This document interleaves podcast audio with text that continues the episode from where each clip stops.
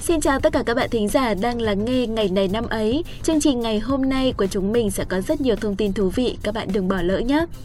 Các bạn thân mến, ngày mai là ngày 23 tháng 5 sẽ là ngày toàn dân đi bầu cử. Mỗi người dân sẽ cầm trên tay lá phiếu của mình, mỗi người dân sẽ cầm trên tay lá phiếu để lựa chọn, bầu ra những đại biểu có đủ đức, đủ tài và xứng đáng đại diện cho ý chí nguyện vọng của mình. Trước đây, những ca khúc cổ động cho ngày bầu cử thường mang đậm tính chất tuyên truyền và ít tạo được ảnh hưởng đối với giới trẻ, khiến giới trẻ dường như chưa hiểu nhiều về ngày hội toàn dân này.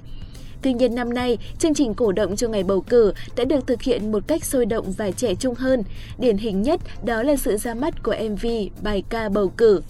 Ca khúc này do Hứa Kim Tuyền sáng tác, đây là nhạc sĩ của rất nhiều những bài hit được mọi người yêu thích như là Cầu hôn, Đi về nhà, Sài Gòn đau lòng quá. Ca khúc được thể hiện bởi hai ca sĩ trẻ là Amy và Grady. Phần vũ điệu sôi động được biên đạo múa Quang Đăng biên đạo với những động tác dễ học và dễ làm theo. Lời bài hát đơn giản nhưng ấn tượng và dễ nhớ, chẳng hạn như Hôm nay tôi đi bầu vì tương lai của chúng ta, đi thôi 5 năm một lần. Đi, ta cùng đi, ta cùng đi, ta cùng nhau đi bầu. Muốn quê hương phát triển, cùng sánh vai cường quốc Nam Châu, vậy thì mình đi bầu những người xứng đáng. Qua đó, bài hát đã góp phần kêu gọi mọi người đi bầu cử để hoàn thành nghĩa vụ và trách nhiệm của một công dân, đặc biệt là sáng suốt về lá phiếu của mình để lựa chọn những người tiêu biểu có đủ đức đủ tài, xứng đáng đại diện cho ý chí nguyện vọng và quyền làm chủ của nhân dân để bầu vào Quốc hội khóa 15 và Hội đồng Nhân dân các cấp nhiệm kỳ 2021-2026. Trung ương đoàn phối hợp với Đài truyền hình Việt Nam đã triển khai chiến dịch truyền thông cùng nhau đi bầu trên nền tảng mạng xã hội TikTok và những nền tảng mạng xã hội khác. Chiến dịch diễn ra từ ngày 22 tháng 5, đoàn viên thanh niên tham gia chiến dịch cùng nhau đi bầu bằng cách thực hiện vũ đạo bầu cử do nghệ sĩ Quang Đăng biên đạo và quay lại, sau đó đăng tải lên mạng xã hội TikTok của mỗi đoàn viên thanh niên. Video clip thực hiện vũ điệu bầu cử được đăng tải có thể tự chọn tiêu đề và đính kèm những hashtag như là tôi đi bầu cử, vũ điệu đi bầu hay là trung ương đoàn. Đây là một hoạt động ý nghĩa để tuyên truyền và lan tỏa trong thanh thiếu niên và cộng đồng về bầu cử đại biểu Quốc hội khóa 15 và Hội đồng Nhân dân các cấp nhiệm kỳ 2021-2026. Nếu bạn tò mò về ca khúc này thì hãy tìm nghe luôn các bạn nhé và đừng quên hưởng ứng chiến dịch cùng nhau đi bầu. Còn bây giờ, hãy cùng với chúng mình tiếp tục những nội dung chính của chương trình ngày hôm nay.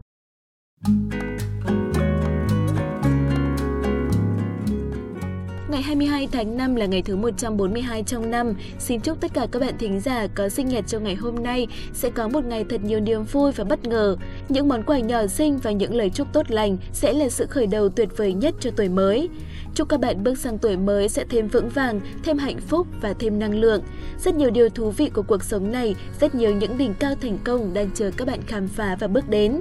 Hãy là một chiến binh mạnh mẽ để nắm lấy hết tất cả những cơ hội và đừng quên làm cho bản thân mình hạnh phúc mỗi ngày. Tiếp theo đây sẽ là một phần chắc chắn là rất được mong đợi. Hãy cùng khám phá câu danh ngôn của ngày hôm nay ngay sau đây. Người trung thực trước mắt có vẻ thiệt thòi, nhưng họ nhận được điều lớn hơn nhiều, đó là sự tin tưởng của mọi người. Sau đây, xin mời các bạn cùng lắng nghe một câu chuyện và xem như đây là một minh chứng cho câu danh ngôn này.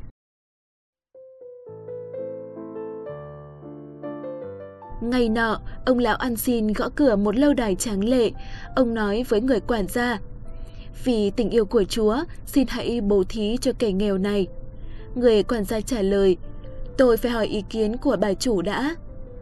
Bà chủ là một quý bà keo kiệt, bà nói, hãy cho ông lão tội nghiệp một ổ bánh mì, một thôi nhá, đưa bánh mì ngày hôm qua ấy. Ông lão trở về gốc cây nơi trú ngụ cả ngày lẫn đêm, ngồi xuống lôi ổ bánh mì vừa xin được ra ăn.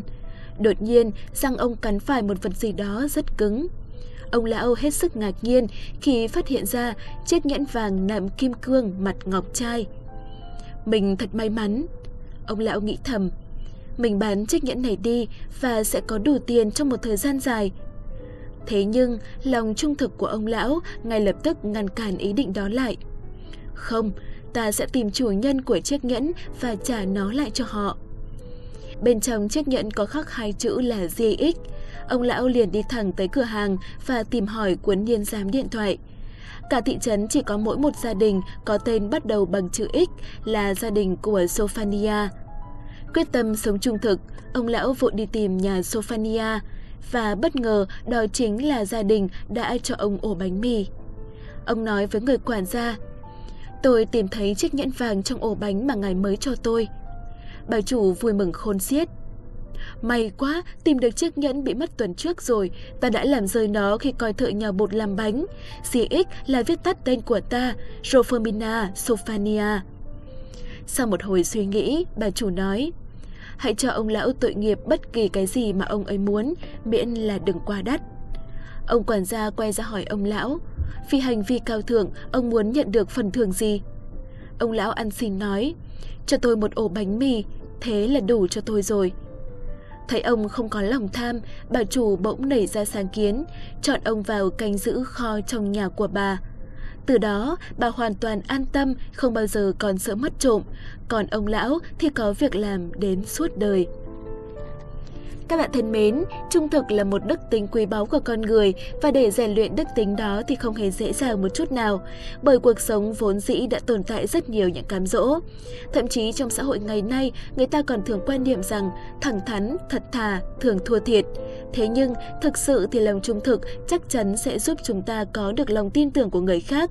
Trước mắt ta có vẻ thiệt thòi đôi chút, nhưng về lâu dài thì ta sẽ có được những điều mà có thể là ta chưa từng nghĩ tới.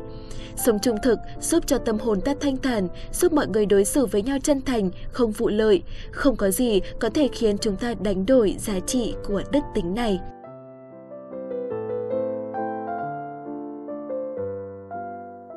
Mời các bạn cùng tiếp tục lắng nghe chương trình. Bây giờ chúng ta sẽ cùng đi tìm câu trả lời cho câu hỏi ngày hôm nay của những năm về trước đã có những sự kiện quan trọng nào.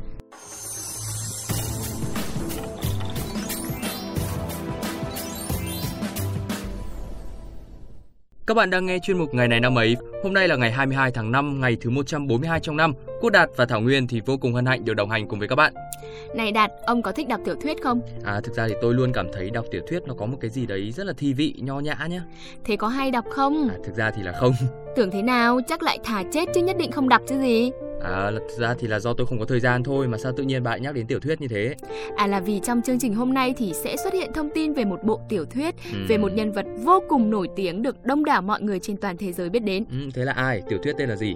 Là gì thì lát nữa biết, còn bây giờ thì bắt đầu chương trình thôi nào. Hôm nay không có những sự kiện tại Việt Nam nên chúng ta sẽ đến ngay với các sự kiện trên thế giới. Tác giả cuốn tiểu thuyết trinh thám nổi tiếng Sherlock Holmes, Arthur Conan Doyle, sinh ngày 22 tháng 5 năm 1859, là tiến sĩ ngành y và không thành công lắm với phòng khám tư của mình. Ông bắt đầu viết truyện và thực sự được biết đến trên toàn thế giới qua những cuộc phiêu lưu của Sherlock Holmes, xuất bản lần đầu tiên năm 1887.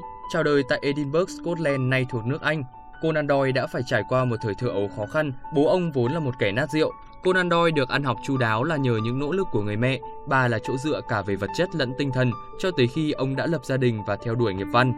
Theo học ngành y tại trường đại học Edinburgh từ năm 1876 đến năm 1881, sau khi ra trường, Conan Doyle đã trở thành bác sĩ trên một con tàu biển tới Tây Phi. Một năm sau, ông mở phòng khám tư tại Plymouth. Trong những lúc chở bệnh nhân, ông bắt đầu viết truyện. Năm 1890, Conan Doyle tới London mở phòng khám mắt Lúc này thì Doyle quyết định viết truyện ngắn và nhân vật chính là Sherlock Holmes. Doyle tin rằng Holmes và những vụ án của nhân vật này phù hợp với hình thức truyện ngắn. Đúng như Doyle tin tưởng, những truyện ngắn về Holmes đã tạo nên cơn sốt đối với các độc giả yêu thích truyện trinh thám lúc bấy giờ. Đối với độc giả, hình tượng chàng thám tử thông minh, tài giỏi với chiếc kính lúp, cái tàu trên môi và chiếc mũ lưỡi chai đặc trưng đã trở thành biểu tượng duy nhất, không thể nhầm lẫn với bất kỳ nhân vật nào. Conan Doyle từng cho biết, nhân vật Sherlock Holmes của ông được lấy cảm hứng từ bác sĩ Joseph Bell, giáo sư chuyên khoa giải phẫu của trường đại học Edinburgh, nơi Conan Doyle từng theo học. Hơn 100 năm kể từ khi ra đời, Sherlock Holmes với chiếc mũ phớt và làn khói thuốc bay ra từ chiếc tàu, với lối tư duy lạnh lùng, đã trở thành hình tượng bất tử về thám tử tài trí lừng danh trong tiểu thuyết trinh thám và được coi như mẫu nhân vật xuất sắc nhất từng có trong thể loại văn học này. Sinh thời, Conan Doyle chỉ viết hơn 50 truyện ngắn và 4 truyện dài về Sherlock Holmes, nhưng đến nay thì hình tượng Sherlock Holmes luôn là nguồn cảm hứng cho hàng trăm, hàng nghìn tác phẩm ở nhiều loại hình nghệ thuật khác nhau, từ âm nhạc, ca kịch cho đến điện ảnh. Qua diễn xuất của hơn 75 nam diễn viên trong 254 bộ phim, nhân vật thám tử lừng danh Sherlock Holmes đã được tổ chức kỷ lục Guinness Thế giới công bố là nhân vật điện ảnh xuất hiện nhiều nhất, đánh bại nhân vật Hamlet của đại văn hào Shakespeare được mô tả trong 206 bộ phim. Bà Claire Burgess, giám khảo của tổ chức Guinness cho biết, Sherlock Holmes là một nhân vật văn học kinh điển. Danh hiệu kỷ lục Guinness này đã phản ánh sức hấp dẫn lâu dài của nhân vật này. Hiện nay thì không ai có thể tính được số lượng sách của nhà văn Conan Doyle đã được tái bản bao nhiêu lần trên khắp thế giới. Nếu nói nhà văn tồn tại bằng tác phẩm thì có nghĩa là Conan Doyle còn tồn tại mãi mãi. Chúng ta sẽ cùng chuyển sang thông tin tiếp theo. Nhà văn, nhà thơ, nhà viết kịch thuộc chủ nghĩa lãng mạn nổi tiếng của Pháp Victor Hugo mất ngày 22 tháng 5 năm 1885. Ông cũng đồng thời là một nhà chính trị, một trí thức dấn thân tiêu biểu của thế kỷ 19. Victor Hugo chiếm một vị trí trang trọng trong lịch sử văn học Pháp. Các tác phẩm của ông đa dạng về thể loại và trải rộng trên nhiều lĩnh vực khác nhau. Thành công vang dội của hai tác phẩm, Nhà thờ Đức Bà Paris và Những người khốn khổ, đã đưa Victor Hugo trở thành tiểu thuyết gia của công chúng. Victor Hugo đã cống hiến lớn lao cho sự đổi mới thơ ca và sân khấu. Ông được người đương thời ngưỡng mộ nhưng cũng gây ra tranh cãi ở một số tác giả hiện đại. Những lựa chọn mang tính đạo đức và chính trị của Victor Hugo cùng với những kiệt tác văn học đã đưa ông trở thành gương mặt nổi bật của thời đại đó. Khi qua đời, Victor Hugo được nhà nước cử lễ quốc tang và thi hài ông được đưa vào điện Pantheon, nơi chôn cất và tôn vinh những nhân vật lịch sử và những người đã làm dạng danh cho nước Pháp. Tiếp theo sẽ là một thông tin về thể thao. Huyền thoại của câu lạc bộ Manchester United, George Best, sinh ngày 22 tháng 5 năm 1946. George Best, Dennis Law và Sir Bobby Charlton được phong là bộ ba thần thánh của MU. Mỗi người đều đã giành được danh hiệu quả bóng vàng châu Âu trong khoảng thời gian thi đấu cùng nhau tại MU và một tượng đài của ba ông đã được dựng lên bên ngoài sân Old Trafford vào năm 2008. Khi còn nhỏ, ông thường xuyên bỏ học để đá bóng. Cậu bé sinh ra ở Belfast đã phải vật lộn với nỗi nhớ nhà khi gia nhập MU từ năm 15 tuổi. Kỹ năng chơi bóng siêu việt của Best khiến cho Sir Max Busby phải thốt lên với Bobby Bishop rằng anh đã tìm về được một thiên tài. Trước đó thì Best đã bị một đội bóng địa phương có tên là Grand Torrent từ chối vì ông quá thấp bé nhẹ cân. Nhưng sau khi đến với MU, Best cảm thấy rất nhớ nhà và ông chỉ ở lại đội bóng đúng 2 ngày rồi lại quay trở về với gia đình ở Bắc Ireland. Best có trận đấu đầu tiên cho MU khi ông mới 17 tuổi, đó là trận đấu với West Brom vào ngày 14 tháng 9 năm 1963. Sau trận đấu đó, ông bị đẩy lên ghế dự bị trước khi ghi bàn đầu tiên cho đội bóng trong lần thứ hai góp mặt ở chiến thắng 5-1 trước Burnley vào ngày 28 tháng 12 năm 1963. Mùa giải đầu tiên kết thúc, ông được ra sân 26 lần, ghi được 6 bàn thắng, giúp MU giành vị trí thứ hai tại giải hạng nhất sau Liverpool. Kể từ thời khắc đó, sân Old Trafford chính thức chào đón một huyền thoại mang tên George Best. Mùa bóng năm 67-68 chắc chắn là mùa giải xuất sắc nhất của Best. Ông ghi được 32 bàn thắng trên tất cả các mặt trận, con số mà không một cầu thủ nào của MU làm được cho đến khi Ruud van Nistelrooy xuất hiện. Khác với Van Nistelrooy, Best đã giành được chiếc cúp C1 danh giá nay là Champions League. Vài tháng sau khi MU đăng quang lịch sử ở cúp C1, Best trở thành cầu thủ duy nhất trong lịch sử bóng đá Bắc Ireland được trao quả bóng vàng châu Âu Bại tướng của Bet trong top 10 khi ấy gồm toàn những huyền thoại Bobby Charlton, Esubio, Frank Beckenbauer, Luigi Riva, Jacinto Facchetti, Gianni Rivera, Jimmy Griff. Ông cũng giành được giải thưởng cầu thủ xuất sắc nhất năm do FWA bầu chọn vào năm 1968 khi ông mới chỉ 22 tuổi. Qua đó thì đã trở thành cầu thủ trẻ nhất trong lịch sử, đoạt hai danh hiệu cá nhân mà bất kỳ ai cũng khao khát. Kỷ lục của Beck chỉ bị phá khi hai siêu sao hàng đầu thế giới Cristiano Ronaldo và Lionel Messi xuất hiện. Trong khi Ronaldo nhận giải thưởng cầu thủ xuất sắc nhất năm do FWA bầu chọn lần đầu tiên vào năm 2007, thì Messi hiện đang là cầu thủ duy nhất trên thế giới đã giành cả quả bóng vàng lẫn Champions League ở cùng độ tuổi với Best là 22 tuổi. Nhưng thật đáng tiếc sự nghiệp lừng lẫy của Best lại bị ảnh hưởng to lớn bởi rượu. Thú vui thậm chí đã lấy đi mạng sống của ông sau đó. Mặc dù Best thi đấu trận đấu cuối cùng cho MU khi chỉ mới 27 tuổi, độ tuổi được coi là sung mãn nhất trong sự nghiệp, nhưng ông đã có 474 lần ra sân cho Quỷ Đỏ và ghi được 181 bàn thắng. Thời gian tồi tệ nhất của cựu huyền thoại MU bắt đầu từ khi ông rời sân Old Trafford và chuyển tới Fulham năm 1976. Với tâm trạng của một ngôi sao bước vào xế chiều, Best đóng đô ở vũ trường. Ông uống rượu nhiều tới mức có thể lấy xe của chủ vũ trường đi đâm tan nát cũng không bị bắt vì số tiền rượu ông uống nhiều gấp mấy lần số tiền của chiếc xe huyền thoại của MU qua đời năm 2005 sau một thời gian dài chống chọi với chứng nghiện rượu, một cái kết buồn cho một trong những ngôi sao bóng đá xuất sắc nhất của làng túc cầu. Thông tin vừa rồi cũng đã kết thúc ngày này năm ấy hôm nay. Xin cảm ơn các bạn đã chú ý lắng nghe. Xin chào và hẹn gặp lại.